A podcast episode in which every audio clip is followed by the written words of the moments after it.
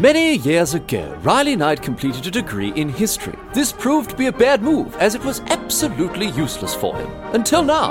Here's some half assed history.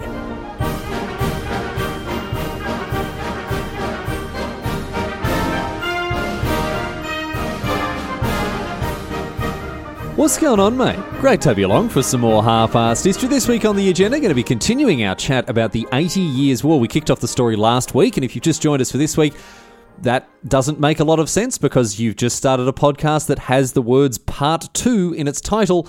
And, I I mean, did you, what, was the first Harry Potter book you read The Goblet of Fire?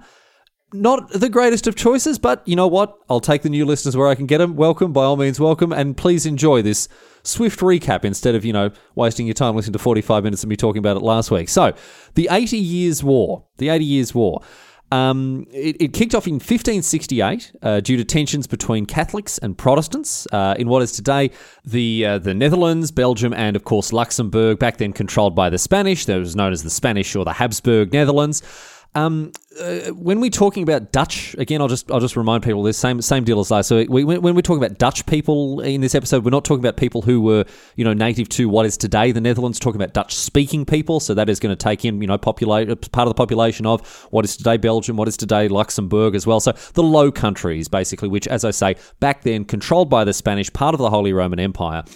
But in 1568, this 80 Years' War, this revolt, the, the Dutch revolt, uh, they, the, where they tr- tried to rise up against the Spanish, their Spanish controllers, uh, because ma- mainly they were Protestant. The Dutch, uh, the Dutch uh, revolt were, were basically led by Protestants, uh, fighting against the Spanish, uh, who were Catholic, basically. The, the Spanish, the, the, Catholics backed up by the Spanish anyway.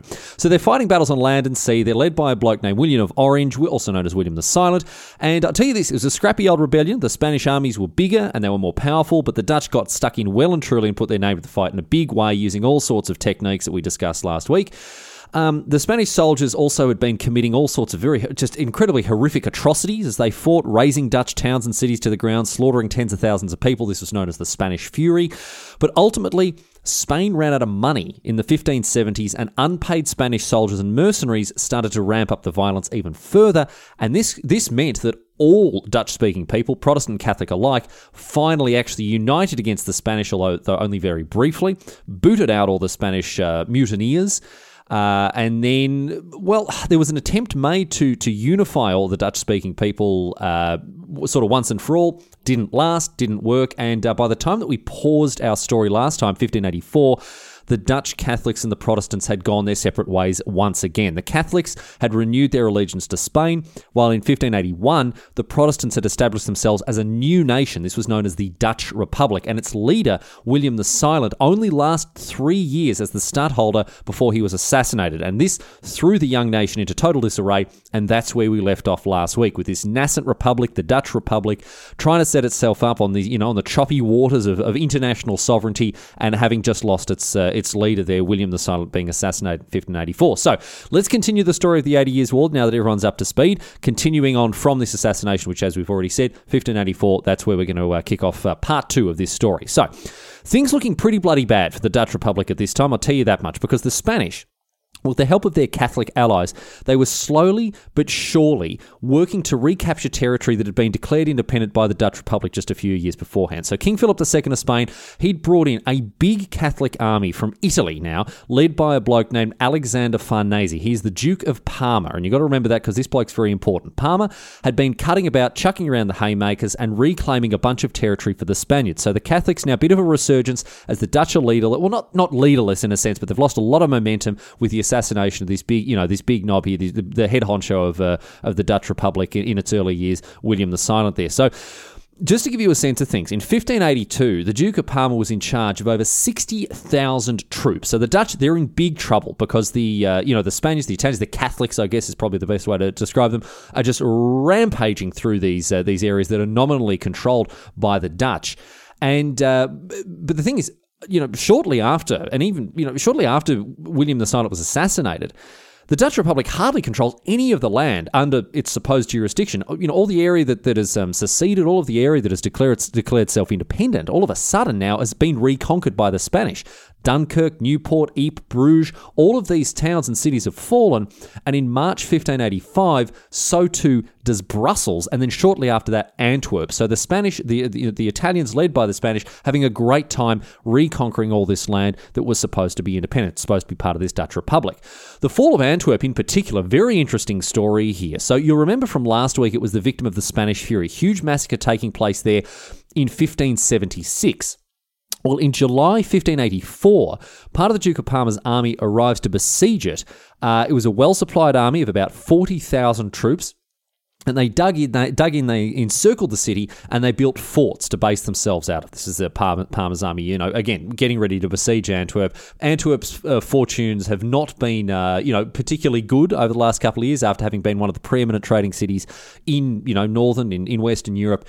Uh, that you know things are going from bad to worse here, and this is just the latest thing. This uh, this siege of Antwerp here.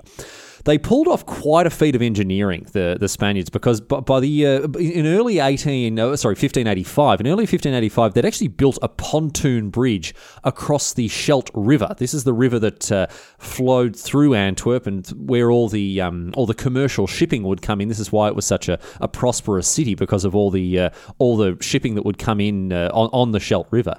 But it was also where they were getting their supplies. Boats were coming in and, and, and making sure the, the city was going to last through the siege. And of course, once the river was closed off by the Spanish, they built this 700 meter long pontoon bridge built on top of boats that closes off the river. It's a blockade, effectively. It, it prevented any reinforcements or any supplies being sent into Antwerp via the via boats. They'd be intercepted by the Spanish at this bridge blockade and they'd be stopped. And you know the, the Spaniards they had they had cannon emplacements, they had troops, they, they were ready. It was basically as just just just think about a roadblock except on a river, so no one could get no one could get through without Spanish permission. It meant that Antwerp was buggered, essentially. There was no way for the city to be resupplied. Once the blockade was in place, there was no real way for the Dutch to the Dutch Republic to try to save the city because they'd lost access to it via the river. They try, you know, they, they used all the usual Dutch at war tricks there. They broke the dikes and flooded the landscape. They tried to, you know, bring in uh, troops, uh, bring in supplies with uh, shallow bottom boats across the flooded farmlands and whatever else. Wasn't effective as it had been in the past. Um, the Dutch also they sent off little gunboats across these flooded fields, but the Spanish. The thing is, the reason it wasn't so effective the Spanish had learnt from their mistakes. They'd learnt from previous sieges where the where, where, cutting the dikes had been actually very effective.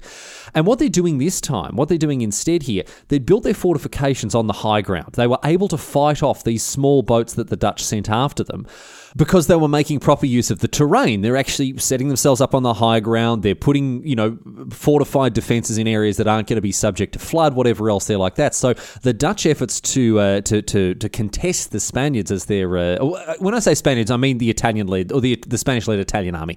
Um, the Catholics here uh, their, their siege is much more effective than last time.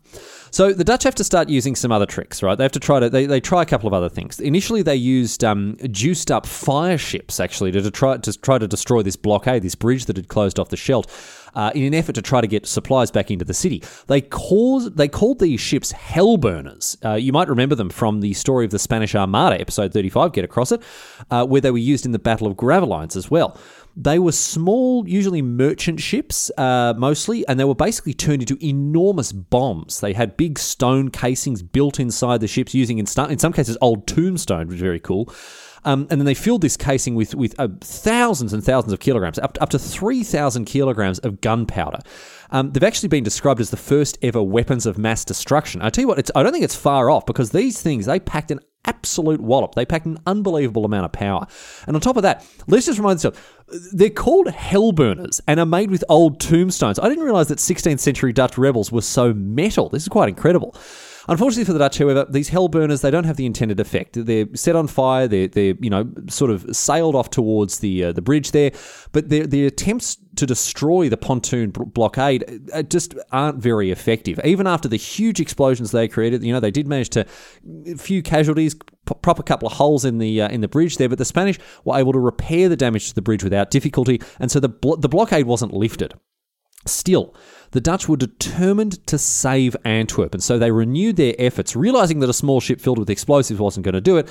The Dutch instead went down the right down the other end of the spectrum and built built a big ship with what not full of explosives, but with plenty of explosive potential on it with all these weapons here. They built one of the biggest ships the world had ever seen. It was called, it was, I mean, it wasn't really even a ship, it was more of a floating castle, and they named it Finis Belli, or in English, end of war. This ship, as I say, was essentially a great big floating castle. It was a castle on a floating wooden platform with rooms for cannons and a thousand musketeers to shoot out from it. It might have actually been the first, uh, the world's first ever ironclad ship. We're not 100% sure if it had iron plates strapped to its hull, but it might have. Might have been the world's first ironclad, hundred years, you know, hundreds of years before its time. In any case, this massive behemoth is what the Dutch pin their hopes on to lift the siege of Antwerp. The, the plan is to sail it up to the blockade, blast the bridge to bits, and then start to resupply the city via the Scheldt River. Because the Scheldt River, even today, flows through uh, out of Antwerp through uh, what was what is today Belgium, and then what is today the Netherlands. It was into an area that was controlled by the Dutch. They had access to the Scheldt very easily. They built this big ship. They sailed it down towards the blockade.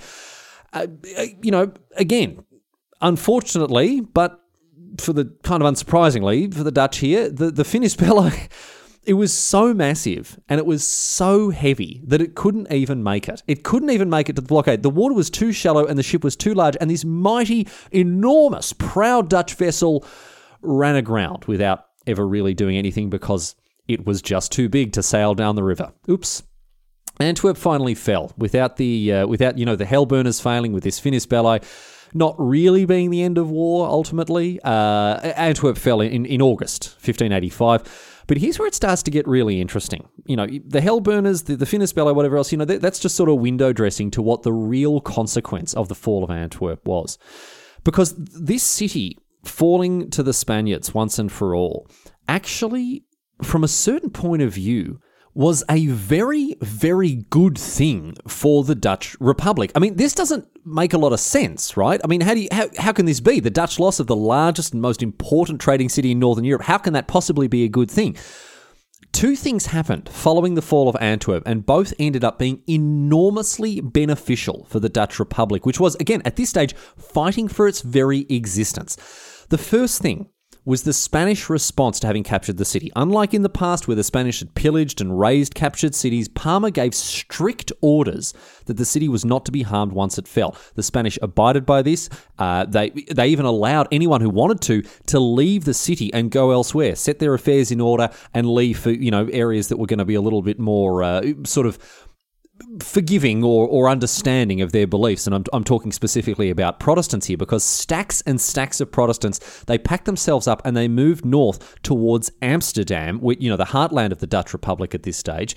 And many of these people, many of these Protestants who were fleeing for their areas controlled by Protestants rather than by Catholics, many of them were wealthy merchants. They were skilled, uh, skilled tradesmen. And all of a sudden, Amsterdam and other cities further north were flooded with tens of thousands of people ready to make their new homes prosperous. And this laid the foundation for the resurgence of Dutch fortunes and, as we'll discuss, the beginning of the Dutch Golden Age because again all of these these wealthy highly trained highly skilled uh, professionals were leaving Antwerp which uh, clearly it's it's the sun was setting on that city and moving into places like Amsterdam and, and, and other areas in uh, further up north towards uh, you know what is today in the Netherlands there.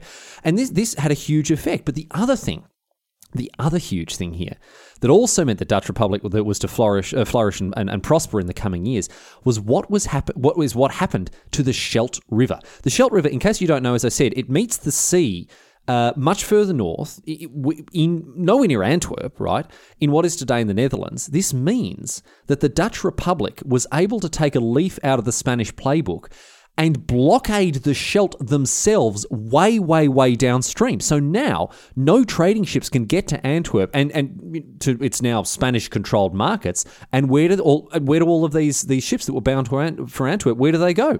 All of a sudden, all these merchants who might have gone to Antwerp instead are now going to Amsterdam. They're going to Middelburg. They're going to all of these other Dutch controlled ports and bringing with them money and tax and goods and all of this sort of stuff that means, right, that the silver lining for the Dutch is enormous. They're now benefiting directly from the loss of Antwerp with an influx of wealthy and skilled immigrants, as well as all of this new trading activity and the tax that comes with it now that Antwerp is inaccessible to merchant ships. And the Spaniards have just captured a city that, as I say, used to be one of the most important trading, trading cities on earth and now has had its river closed off to commercial traffic so no merchants can get in or out. It is a disaster for the Spanish. So, the fall of Antwerp and its unexpected benefits also coincided with a couple of a few other things here that worked to improve the Dutch position. Just remember, while the Duke of Parma was going about reconquering all this land, the Dutch looked to be in dire straits, but now all of a sudden, the wind starts to change in a major way. I mentioned this last week. At one point in 1585, the Dutch actually invite Elizabeth I of England to take over as their monarch. They'd flirted with uh, French uh, aristocracy as well, and now they've gone after the English uh, and. They basically offer England to have the Dutch Republic become part of of this kingdom here. Now, Elizabeth ultimately didn't accept the offer, but she did make the Dutch Republic into an English protectorate. And this was very important because it meant that she sent over thousands and thousands of troops in exchange for direct control over, over a couple of, of Dutch ports. So it was kind of win-win. It meant that the Dutch, the Dutch military, quote unquote, or the you know the, the, their military power at least, was enormously increased by these by these English reinforcements. But it also meant that the English had access to these new, highly lucrative Dutch ports. And so you know it was a very much I'll scratch your back, you scratch mine type situation here like that. And, and, and so this military resurgence, plus the growing economic power of the Dutch Republic, it started to make things very difficult for the Spanish. But as I say, just the start of it. The Spanish had too many irons in the fire. They're trying to keep too many plates in the air. In 1588, the Spanish Armada was launched against the English, and as you'll learn in episode 35, it was a colossal failure. The Dutch were involved in the in the famous Battle of Gravelines, as I talked about, with the Spanish suffering an, a hugely embarrassing defeat while trying to um, collect the army that was uh, led by the Duke of Parma. The plan was for this army to actually invade England using the Spanish Armada, and those who have listened to episode 35 will know that it did not work. Very entertaining story. I do recommend you go and listen to that again. Get get me numbers up. Got to get those numbers up. But in addition, in addition to the fail, the, the failure of the Spanish Armada, in, in in addition to the increased English presence, even though the, the English didn't stick around for a huge, hugely long time in the, in the Dutch Republic, still, another huge big issue arrived, uh, and and the, the, Spanish were forced to deal with this as well because of all things. The, the next thing to disrupt uh, the the sort of the, the Catholic efforts to to recapture Spain there was a civil war in France which gave the Dutch a fair bit of breathing space, I can tell you. It was, uh, and the Dutch made the most of this breathing space as well. So once again, Protestants and Catholics are at each other's throats. This time because Henry IV, a Protestant, had just taken the throne in France, and of course that you know led to a whole big hoo ha about that sort of stuff. But we're going to focus on what, what it meant for the Dutch, who obviously weren't directly related to what was going on in France, but indirectly they benefited from it hugely because within the space of a few years, as the as the Spanish sort of pulled out of of uh, the Dutch Republic and, and went to help their allies who were their Catholic allies who were fighting in France, there they sort of had to redivert a lot of their attention and resources to the civil war in France. There, the Catholics. The Dutch were able to use this space, this breathing room, as I said, to transform their army from a poorly trained, undisciplined mob of peasants into a lean, mean fighting machine. Because of how much money the Dutch Republic was rolling around in these days, they had the most they had the most advanced firearms available. They had great big bloody siege engines, and best of all, they paid their soldiers out the arse. This meant that these soldiers were happy, they were extremely well trained, and they were ready to start taking Spanish names. And, and throughout the 1590s, the Dutch are going about re reconquering land, I guess, now that the Spanish had nicked off to France, and they're doing it without too much trouble. Again, they're, they've got the bleeding edge military technology, siege engines, firearms, whatever else. They've got you know a huge bankroll because of all the all the money that's being brought into them by the trade, especially with the closure of the Scheldt and uh, and, and the fall of Antwerp there. And so throughout the 1590s, they've had a great time. They recaptured town after town after town back from the Spanish, from from Groningen to Ensch- uh, I'm pretty sure Groningen. I'm not 100 percent sure of this, but I'm pretty sure Groningen in in um in Dutch is something like Groningen because G makes a H sound, and I just wonder how did that happen? Like, was there a Dutch primary school one time where they're learning the alphabet and it's like, oh, E, uh, you know, F, yeah, f, yep, okay, and G, and then the teacher just goes like that, and the kids are all like, what? What does what sound does G make?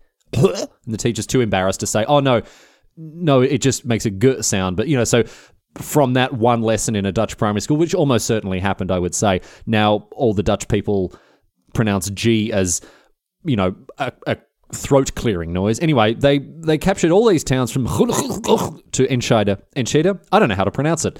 Enschede. But the best story of the lot was the capture of Breda right at the beginning in 1590. So this is where they kicked off this sort of uh, this this rolling momentum of, of recapturing uh, all all these Dutch cities here. So. It got off to an absolute fly when they decided to attack Breda. I'll tell you this, it's a brilliant story. Have a listen to this. So the brand spanking new Dutch army, right? They're more than ready for a scrap, but the heavily fortified town of Breda, it's going to be a tough nut to crack for them because it's well and truly under Spanish control. It's got an Italian lieutenant, uh, a, a, bloke who is a, uh, a deputy of, of Parma there as a governor and uh, about 600 troops defending it. Now, that doesn't sound like too much, but on top of that, it's got all these defensive fortifications great big thick walls, a moat, all sorts of stuff that's going to keep uh, attackers out, right?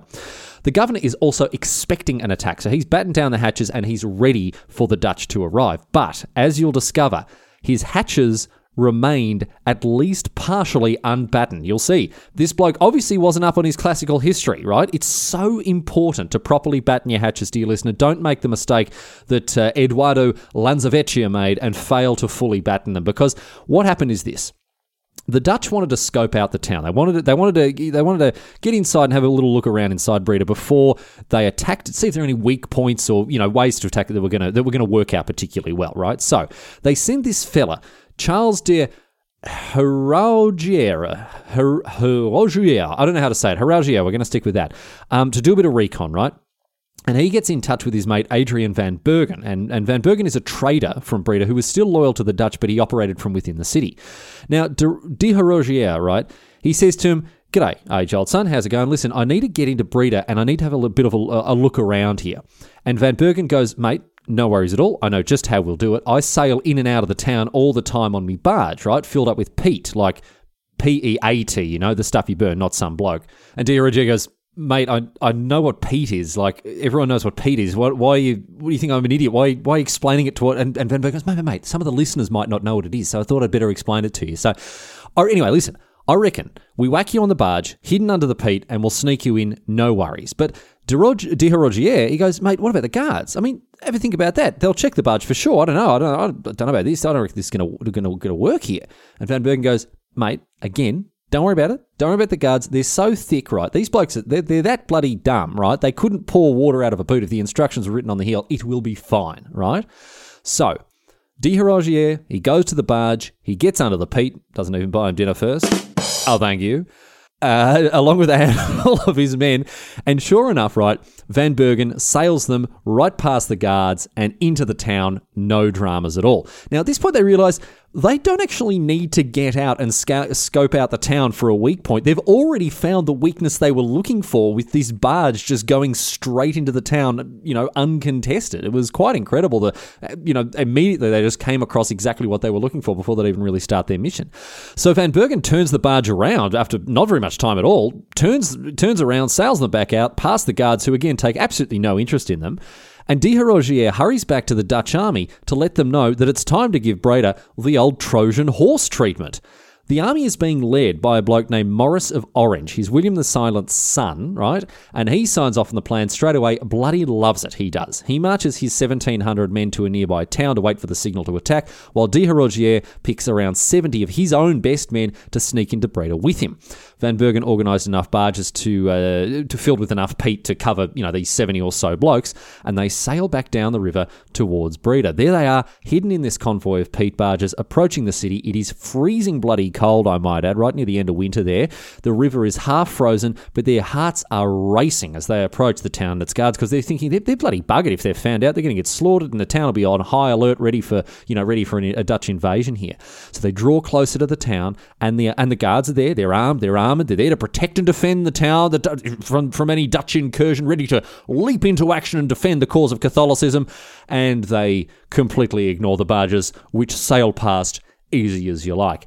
70 Dutch soldiers have just snuck into the town under the noses of the guards. No worries at all. Unbelievable. I mean, I once snuck a mate into a music festival in the boot of my car, and that was bad enough. With just one bloke, I was bloody crap me dax thinking about how, you know, everything that could go wrong. Imagine trying to do it with 70. That wouldn't fit in your boot, for one. I mean, actually, maybe I would prefer to sneak 70 rebellious Dutch Protestants into a music festival rather than my one mate because he was pissed out of his head as well. He actually spewed up in the boot and it took ages to clean up and, and the smell actually the smell never really left. So that was that was a fun story. Anyway, they get ready for a surprise attack the next morning. At first light, they catch the Spanish with their pants down. The Dutch they seize the fort. They send the Spanish troops into total disarray. They're panicking. The Spanish Italian soldiers soldiers they flee, they flee into the streets. Total panic. They don't even put up a fight.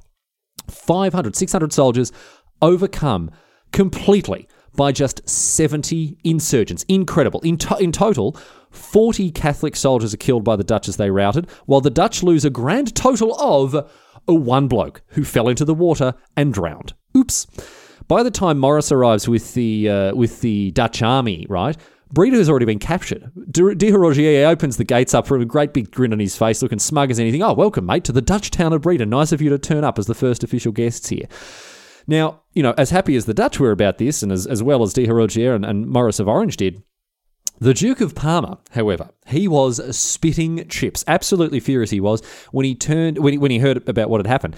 He he turns up right, and by way of retribution and punishment, he executes three of the garrison commanders once they flee back to the Spanish, as well as stripping the old governor of all of his titles. Not that that ultimately means much, as Breda has fallen to the Dutch anyway. But it's the principle of the matter. It's the principle of the matter. So the capture of Breda was a very big deal, and this is you know not just because of you know it's a great story with the, the you know putting pulling the old Trojan boat trick here. It was also, as I said before, the first major offensive action from the Dutch Republic. Uh, and, and, and set the stage really for further Dutch victories. They went on to capture town after town throughout the 1590s, as I said, perhaps spurred on by the momentum they gained from Breda. But this isn't the last story that we have about Breda. This isn't the last time we're going to chat about this city. Is uh, not just yet, as you'll see. We uh, will be back here before very much longer. But but in the meantime, of course, uh, we've got to talk about the other stuff that happened throughout the 1590s as we head towards the 1600s. So. After this string of, of Dutch successes in the early 1590s, they you know recapturing huge amounts of territory for the, the Spanish there. Things slowed down a little bit uh, as the end of the century approached. Uh, with with the end of the Civil War in France in 1598. Uh, the Spanish could commit more resources to fighting the Dutch, meaning that the Dutch momentum slowed down as we head towards 1600. And uh, by the time the, the turn of the century, we're at a bit of a stalemate. Both both sides are building great big huge forts along the borders, giving the war a much more defensive bent than it had before. Uh, and the Dutch have manned their new forts with huge numbers of mercenaries, while the Spanish basically have had their coffers emptied again by the war in France. And this means that around in 1607, as the stalemate continued to grind away at the finances of both countries, obviously mercenaries very expensive and, and, and the Spanish don't have any money left both Spain and the Dutch Republic, they start to talk about a ceasefire. They start to talk about a truce here. It took a while for it to be successfully negotiated, but in 1608 and 1609, major major sort of chats, conferences, whatever else, people coming together and having a talk about how they're going to uh, pull, pull a truce together. And a truce was finally signed on the 9th of April, 1609. Now, the chief negotiator for the Dutch Republic was a bloke named Johan van Olden. Mm, try this again. Johan van Oldenbarnevelt. I mean, I don't know how he's fitting that on his driver's license, but whatever, right? So, Van Oldenbarn, Oldenbarnevelt. What is going on with Dutch names? Van Oldenbarnevelt. He sealed the deal. He secured a stunning victory for the Dutch because check this out. Well, you know, it was technically just a truce, technically just a, a ceasefire. Neither side surrendered. You know, make no mistake, however, this was a huge victory for the Dutch. This was a huge victory. Even if it wasn't written literally on paper, congratulations, Dutch win, you know, big bloody A plus sticker on it or whatever from your teacher. This was a big win for the Dutch securing this uh, this uh, this truce here because they had thrown off their Spanish rulers and the, and, and the Catholic religion. They'd established their own nation and forced Spain to agree to a truce, which meant the formal recognition of the Dutch Republic from the Spanish utterly humiliating for what was supposed to be one of Europe's most powerful nations to have to sign a, a, uh, a peace agreement or a truce, a ceasefire, with a country that before the war didn't exist. This was a huge blow to their prestige. This upstart group of clog wearing, tulip growing windmill enthusiasts with funny accents and unpronounceable bloody names had overthrown what was arguably a world superpower at the time. Imagine how embarrassed the Spanish must have been. Imagine how embarrassed they would have been. This is like a grade one kid giving a half Nelson and a noogie to a bloody kid in grade five. And it wasn't only Spain that had to recognise the Dutch Republic at this point as well, because all the other European nations now had no choice but to recognise it as a sovereign nation as well, because the Spanish have. So it's a huge, I mean, long story short, this truce was a massive, massive victory for the Dutch, who only went from strength to strength in the time after it was signed as well. So they are just off like a rocket here. But Riley, I hear you say, you promised us an 80 years war, and this one only just lasted, um, you know, hardly has even lasted 40. What's going on here? Well, mate, I have to tell you, we've been sold a bit of a lemon because much like the 100 years war didn't go for 100 years the 80 years war didn't go for 80 not the not the fighting at least look it's not over don't worry about that but you know this is a bit like when you buy one of them sandwiches that have been cut in half and put on display with all the ingredients sort of you know bursting out of the middle makes it look like it's really full and it's you know it's oh, oh big bloody slice of cheese and, and lettuce and whatever else and then you open it up and you know there's nothing. It, it's all been it's all been sort of squished to the middle to make it look good. We, we've we have been sort of sold a little short here because the 12 years truce, as it's known these days, lasted well, actual 12 years. Historians aren't very good at maths usually, but you know, sometimes we'll get we'll get the odd one right, and this one was uh, exactly well, not exactly, but 12 years uh, 12 years long this truce. Technically the war didn't end as it was just a truce and not a proper permanent, you know, surrender or peace settlement or whatever.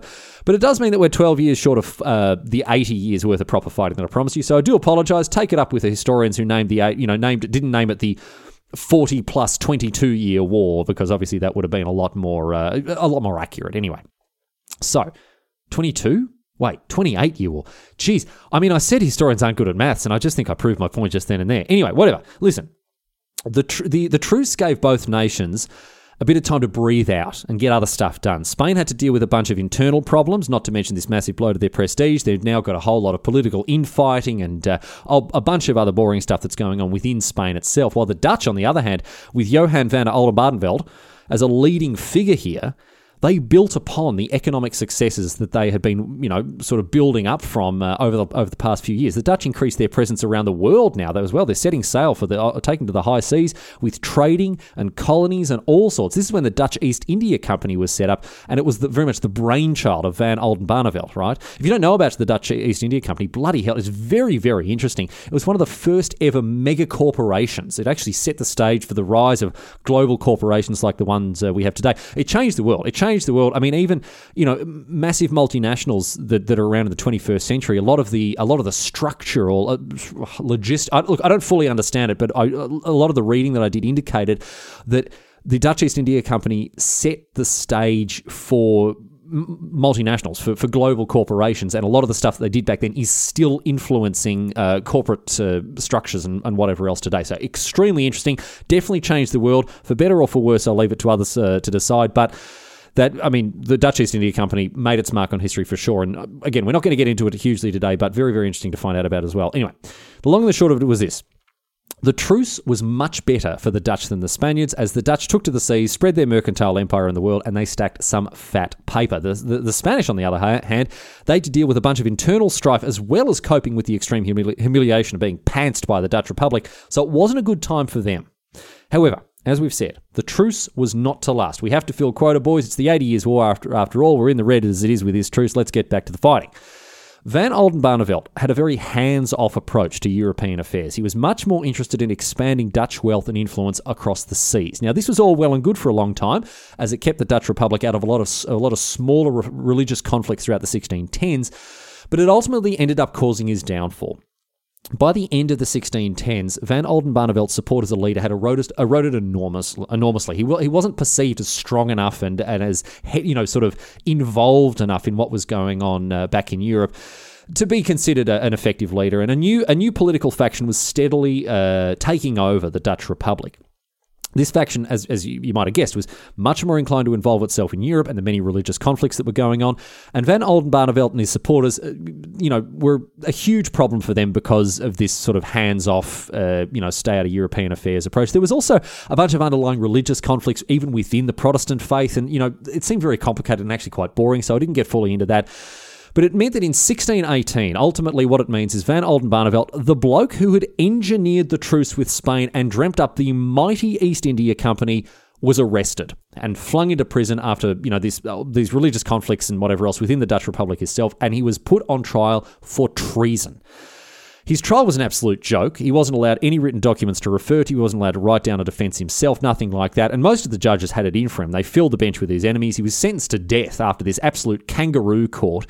But because he was an old man by this age, he's into his 70s at this point, he, actually tried to seek a pardon or at least have the sent- sentence commuted. But uh, as I say, judges are all, all, his enemies. They have absolutely no mercy, and they were keen to see, you know, their political nemesis have his head lopped off just, uh, just there like that. So on the morning of the 13th of May, 1619, this red blooded Dutchman, who was instrumental in the flourishing success of the young republic, hobbled up the stairs to the executioner's block with the help of a walking stick. Poor bloke. Can you imagine using a bloody walking stick to walk to your death after a lifetime service to your country? The poor bastard.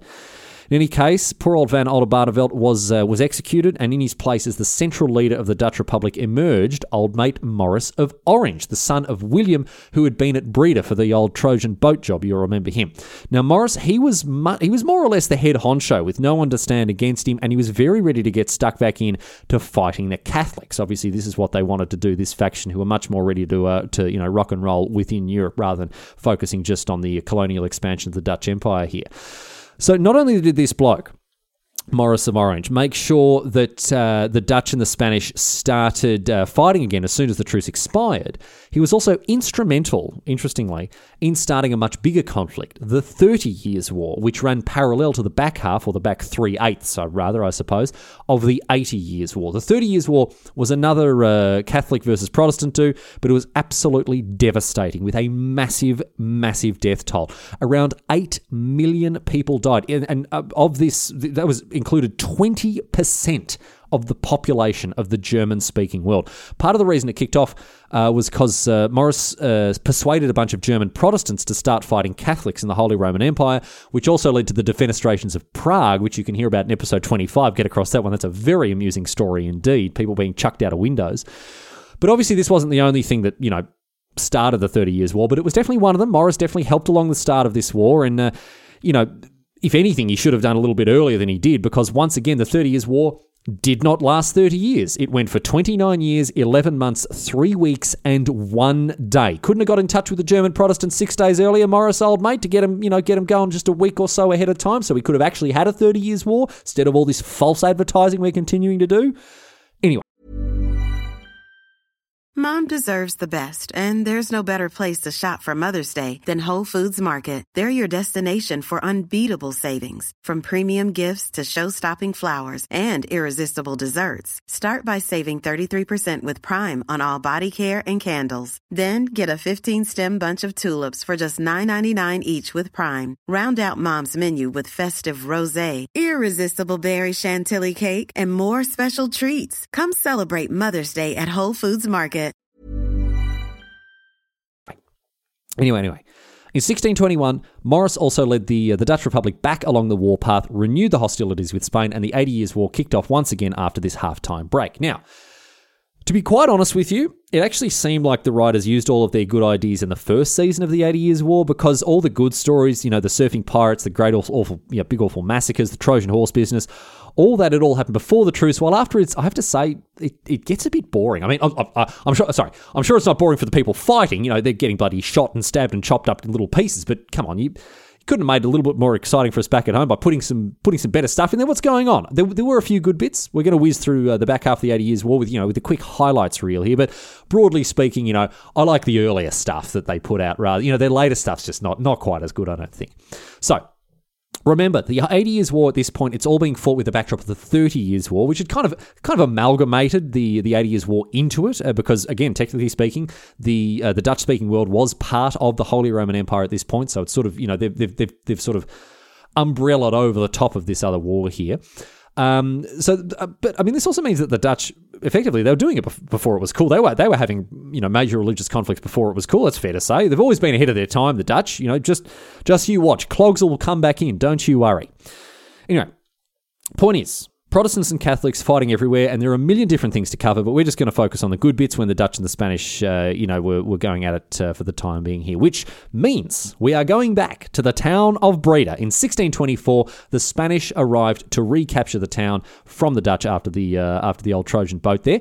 Um, I don't know if they tried the you know the, the the soldiers in a peat barge trick to begin with, but in any case, they had to besiege the heavily fortified city for 11 months and fight off two relief armies. But the Spanish did it. No worries. Mainly relying on sheer numbers. The upper estimates for the size of the Spanish army at the uh, the, the siege of Breda here run to truly ridiculous numbers. The highest estimate I found was 80,000 troops at one point. So no wonder Breda fell. I mean, they held out for 11 months, which is pretty incredible, but ultimately did fall, was back in the hands of the Spanish, and that was that. Or was it? No, it wasn't. That was the fourth time that Breda has been besieged and is captured, although that's including the business with the peat barges, so maybe it should only be three and a half. But this, this city has been fought over several times, and we're not finished yet. We're not finished. This is not the last siege of Breda, as we'll be back again later. It was an important victory for the Spanish. However, it was actually one of their very last for the war. They did manage a couple more minor ones here and there, but as you'll discover from here on out, the Spaniards didn't have a very good time fighting the Dutch at all. And a major reason for this was because of the incredible exploits of a bloke named Piet Pieterszoon Hein. Hein was a sailor. He took to the sea as a very young uh, young bloke, as a teenager. He was captured by the Spanish as a young man, and he was forced to work as a galley slave. But eventually, he was traded back to the Dutch um, uh, during a, a, prisoner exchange. From seven, from 1607, he sailed for the East India Company, becoming a captain. And in 1623, he was the the vice ad- he became a vice admiral of the short-lived uh, Dutch West India Company as well. But it was in 1628 that he put his names into the his name into the history books. Here, he had uh, been sailing about as you know as little more than a pirate, really. I mean, again, we can put fancy names on these things. It was call him a privateer or whatever, but end of the day, he was a pirate. Bam! Surprise pirate history once again. He was attacking Spanish interest, interest across the Atlantic. You know, taking down their merchant ships, capturing cargo, bringing home booty, all that sort of stuff. Uh, but in 1628, he achieved something that no one else ever managed to do before or afterwards. Hein is the only person in history to have captured a Spanish treasure fleet. This this the Spanish fleet was returning from the colonies in the Americas laden with vast amount of treasure and loot. There were 21 Spanish ships in all and Hein intercepted and captured 16 of them. We're talking about the most well guarded and protected fleets on the earth at this time, and Hein was able to sneak up on them with his fleet of 31 ships, take them by surprise, and capture 16 treasure ships stuffed to the brim with riches. And there were hardly any casualties. It was nearly bloodless. The Spanish were caught with their pants down once again, and Hein captured 11.5 million guilders from the Spanish, as well as a bunch of expensive trade cargo. He was he was having the time, he was a whale of a time. He was having such a good time. And on top of this, he didn't even bother with taking prisoners. He dropped all of the Spanish captives off uh, ashore in Cuba gave them more than enough supplies so they could walk to Havana, and best of all, conducted this whole affair dealing with these Spanish prisoners in Spanish. He'd learnt the language while he was a slave on one of their galleys. Talk about poetic justice. Heinz sailed back home to the Dutch Republic and, of course, was hailed as a hero. He'd brought home enough loot to single handedly pay the entire Dutch army for eight months. So, as you might expect, the cashed up Dutch went on the offensive, capturing the Spanish controlled town of 's-Hertogenbosch. Again, it's apostrophe S hyphen Hertogenbosch. What is going on? What is going on, Dutch people? Anyway, 's-Hertogenbosch, it gets captured in the most incredible fashion. Have, uh, fashion. Have a listen to this. By this point, Maurice of Orange had died. He died in 1625. So the bloke in charge of everything was his younger brother, a, a bloke named Frederick Henry. And uh, Frederick Frederick Henry was determined to take 's-Hertogenbosch no matter what. Uh, and with the Dutch coffers being nice and full with that, all the Spanish money, he hired 4,000 peasant labourers to divert two rivers that led into the swamps around 's-Hertogenbosch. This took two 40 kilometre long dikes, but it meant that all the water from the rivers was diverted out of the swampland, drying them up. He then used uh, horse driven mills to drain the rest of the water out of the, of the, of the marshes there, so his troops could walk right up to the city itself and entrench themselves there rather than have a swamp between them and the city. This and the overwhelming numerical, numerical superiority enjoyed by the Dutch and their English and Scottish allies meant that the Spanish gave up the city after a five month siege. But imagine that, seeing just talk about you know a big big swamp in the middle of the of, of, the of the way they're trying to capture the city. Oh, just get rid of that. Just get rid of that. Two forty kilometer long dikes, please, and then we'll we'll pump all that out there and, mar- and just march march right over it. Unbelievable stuff. Unbelievable stuff. And this wasn't the last one here as well because Frederick Henry he kept the pressure up. Master of siege warfare he was. Captured a bunch of smaller towns here and there until he arrived in Maastricht in 1632. And again, he worked his siege engine magic. He surrounded the city, uh, despite the big river that ran right through it, and began work on digging tunnels under the walls. The Spanish responded by sending in relief armies, two of them, but the Dutch held them off no bother, despite being outnumbered and pinned between city walls and the approaching army. Held them off easy as that, and all in all, the siege didn't even last three months. The Spanish realized that they had no hope once the tunnels breached the wall. They were going to be blown up or, or whatever else there like that, and so they surrendered and gave Maastricht over to the Dutch as well. And by now, of course, the Dutch really had the wind in their sails once again. The Spanish were not only fighting this war against them, but also farther afield in the Thirty Years' War more generally, being one of the leading Catholic nations. To make things worse for the Spanish, in 1635, the Dutch formalized an alliance with the French, who also invaded Dutch speaking areas that were still controlled by the Spanish. So they're now fighting this war on two fronts. To be fair, the Spanish did do a reasonable job of holding them off for a while, even managed to capture a couple more towns as they fought off the renewed invasion, but it wasn't to last because in 1637, our mate Frederick Henry, he set his sights on, you'll never guess where, of course, the town of Breda, which had been under Spanish control since 1624, as you'll remember once they re recaptured it. Frederick Henry is going to re re recapture it now, no worries, and so he gets stuck into what he does best once again the business of siege warfare. This time, the Dutch encircle the city with two uh, parallel trenches, 34 kilometers in circumference. Incredible. And then they start to dig under the walls once again. They fill up the moat with wood that they can walk over to, to attack the walls directly. They dig tunnels under the walls as well, and they set off explosives underground to rip apart the defenses, collapse the walls, and they, they just won't let up, basically. The Spanish send a relief army, but again, the Dutch hold it off no worries while continuing to pressure the city, and once again, the Spanish have their asses handed to them. And again, this siege isn't, it's not even that long. It's it's not even three months in duration. Frederick Henry is a stone cold siege wizard.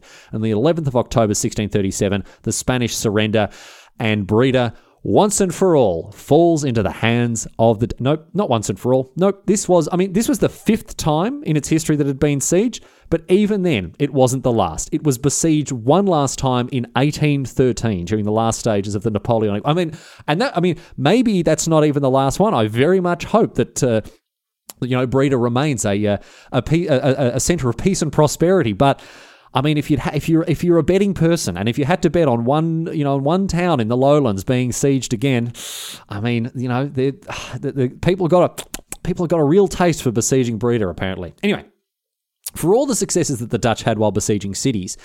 It was them who actually got their asses handed them on the open battlefield the very next year in 1638. During the Battle of Kallo, 22,000 Dutch soldiers were beaten handily by a Spanish army that numbered just 8,000 men, who also had to cross a river in order to fight them.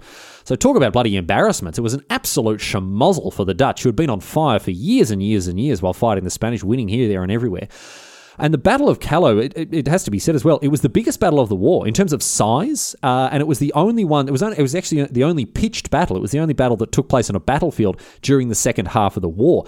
So I'd say the Spanish actually, you know, at least they knew when to win the battles that mattered. But that's not even true then, because I think they must have misheard the saying as "go big and go home." Because after winning the Battle of Kallo, they didn't win a single other. They they didn't win a single other battle after this. It was all downhill from uh, for the Spanish after this. The Dutch went on to win more or less every single other battle after this one, winning battles in the water, such as the Battle of the Downs, uh, where the Dutch navy crushed the uh, the Spanish in English waters, and and this actually interestingly confirmed the Dutch navy as the most powerful in the world, as there wasn't really any other nation who could contest their sea power. Even England, which was you know growing as a naval power, couldn't stop the battle from being fought in its backyard, which was you know again a, a little bit of a blow to the prestige of the English there. And they used this sea power, uh, the Dutch did, to attack Spanish and Portuguese colonies in the Americas and throughout Southeast Asia. And the Dutch had a great time capturing and, and, attacking Spanish interests in the Americas, while in the Far East didn't go quite as well, although it did disrupt Spanish shipping, obviously. And the attacks on all the Portuguese colonies also stoked the fires of discontent in Portugal, which at the time was under Spanish rule, and led to an uprising there in 1640, another thing that the Spanish had to deal with. This was just all, it was all too much for Spain. From 1640 onwards, they began to seek a, peace settlement with the Dutch. They're facing revolts not only in Portugal, but in Catalonia as well. There's internal infighting, there's political battles that are being fought. there. I mean, the, the cause of Catholicism is under siege again throughout Europe, and, and Spain is just having a terrible, terrible time. In the meanwhile, the Dutch were slowly but surely working their way through what used to be uh, the, the, the Habsburg Netherlands, making gains, continuing to establish their military might both on land and sea, and generally just making life hell for the Spanish. The very last battle of the Eighty Years' War was the Siege of Hulst, which took place in 1645, and our boy Frederick Henry is at it again, but this time he is employing some serious pro gamer speedrun strats. The town falls in under a month. Unbelievable. But as I say, that's more or less it. For fighting major battles between the, uh, the, the Spanish and the Dutch, that is it. The Spanish are seeking peace, and while the Dutch, obviously, you know, they're seeing how long this gravy train can keep going, war is expensive, and there are now enough people that are saying, all right, enough's enough, you know, time to hang up the old clogs, I reckon, because you know we, we've given them a proper pasting. We, we, you know we can we can let them go. I think I think I think the, we've got the message across there.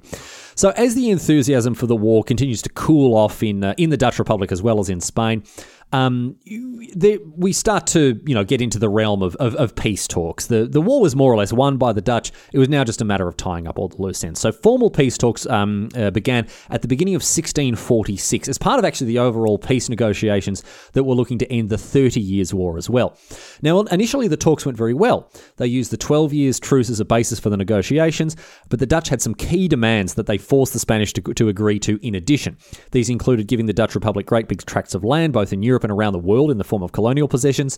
Uh, the Dutch also forced the Spanish to accept the permanent commercial closure of the Scheldt, meaning that Antwerp was buggered for good. It was never going to recover um, now that the Scheldt was closed to commercial traffic for good.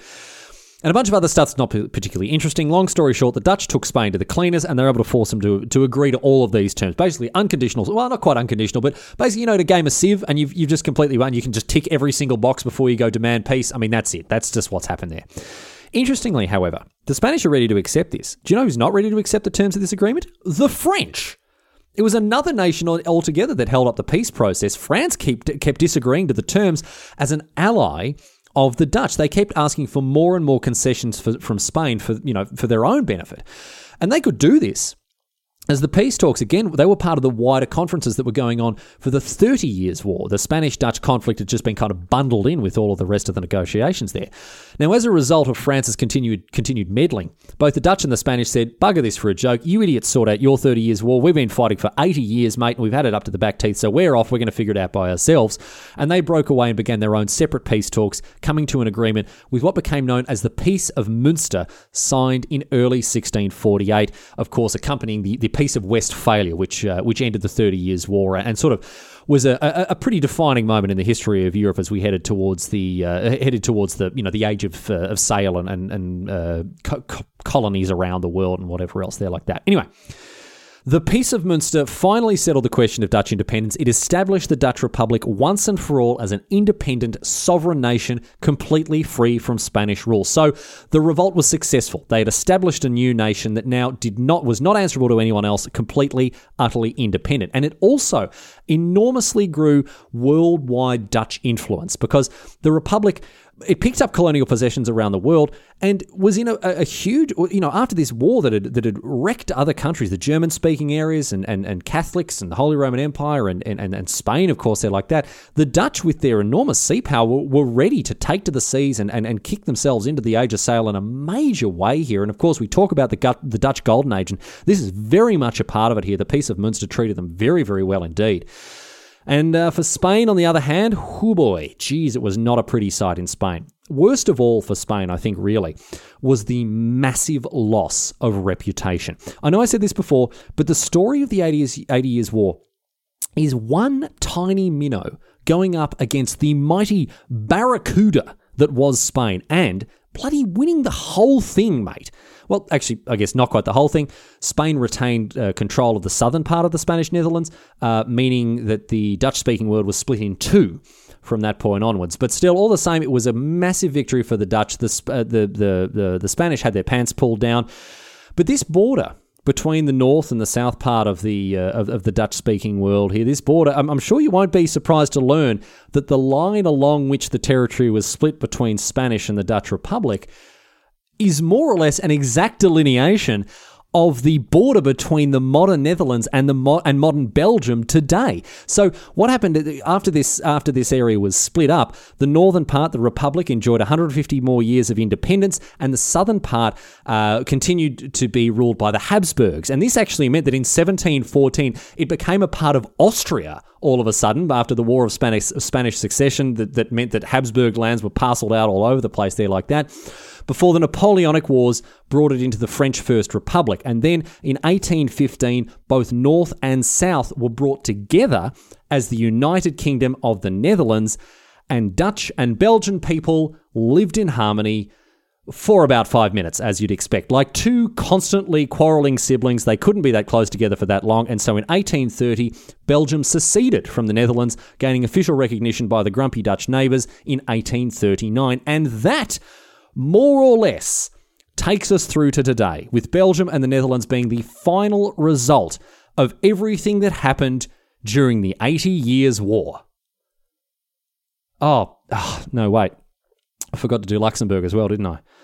Okay. All right. Well, all right. So, before becoming part of the French First Republic, Luxembourg was part of the Spanish Netherlands and remained under the control of the Habsburgs until the War of the Spanish Succession. In 1714, it also became part of the Austrian Netherlands, along with the area that we now know today as Belgium. But after the Napoleonic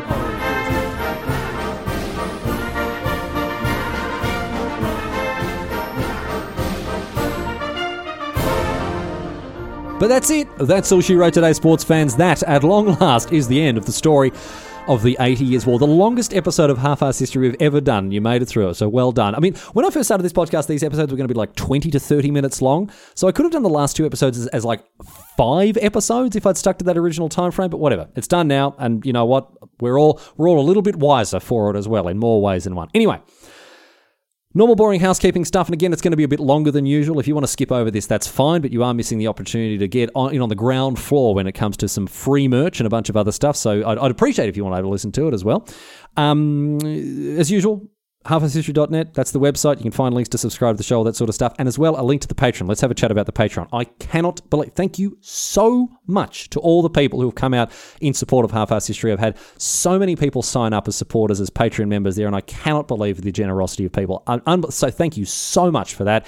And uh, and there's a good reason that people are doing this as well. It's because if you sign up as a Patreon member before the end of October, I'm sending everyone everyone who has signed up for Patreon in November, right at the beginning of November, everyone is getting free half-assed history merch. It's on the way. I'm still waiting for it to arrive, but I'm very excited. It Shouldn't be here. It should be here. I mean, next week. I'm hoping, and so I'll put up some snaps, and, and you'll get a sense of what you're getting there, like that. But every single person who signs up for the Patreon before October, the end of October, is getting free stuff from me. If you're if you're just signing up for a dollar and then you cancel your subscription as soon as you've got the free stuff more power to you. Good on you. You found the loophole in the system, and you know no one can ever take that away from you. Well done. If you don't, however, and you stick around, oh my goodness me, thank you so much because we've got actual real benefits now as well for people who sign up at different tiers.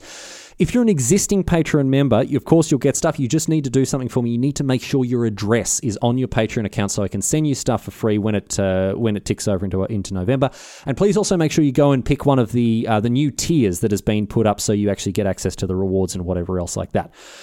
Thank you so much once again for having a listen to the show. Even if you're not supporting me on Patreon, I mean, you're supporting me just by listening to this stupid show. So thank you so much for doing that. Um, but again, if you want to find another way to support the show uh, and, and and get something you know out of it for for the first time in the show's history, Patreon now's the time to do it. Make sure you sign up before the end of October. Anyway, that is enough of that nonsense. Once again, thank you so much for listening to the show. Please tell your friends about it, tell your enemies about it, tell whoever you want about it. Just we're, we're picking up on listeners, and uh, I'm very, very excited with how the show is is going at the moment, and, and hopefully we'll be going from strength to strength uh, as as we continue the next couple of weeks and months. Anyway, enough of that nonsense. Uh, we're going to close out the show as usual with a question posed on Reddit.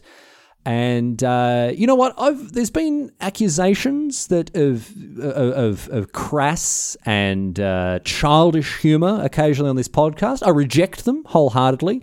I've tried to raise the discourse, elevate our uh, our sort of you know uh, the education at a standing uh, when it comes to history, that sort of stuff. And so, you know, often these questions are designed to uh, to provoke thought or um, uh, you know engender some kind of debate or discussion like that. And certainly, any any accusations of being puerile or nonsensical or childish or immature, I reject these wholeheartedly. With that said, here is the question posed by Reddit historian Turkey and the Strawman: Why did the Dutch make such smelly ovens?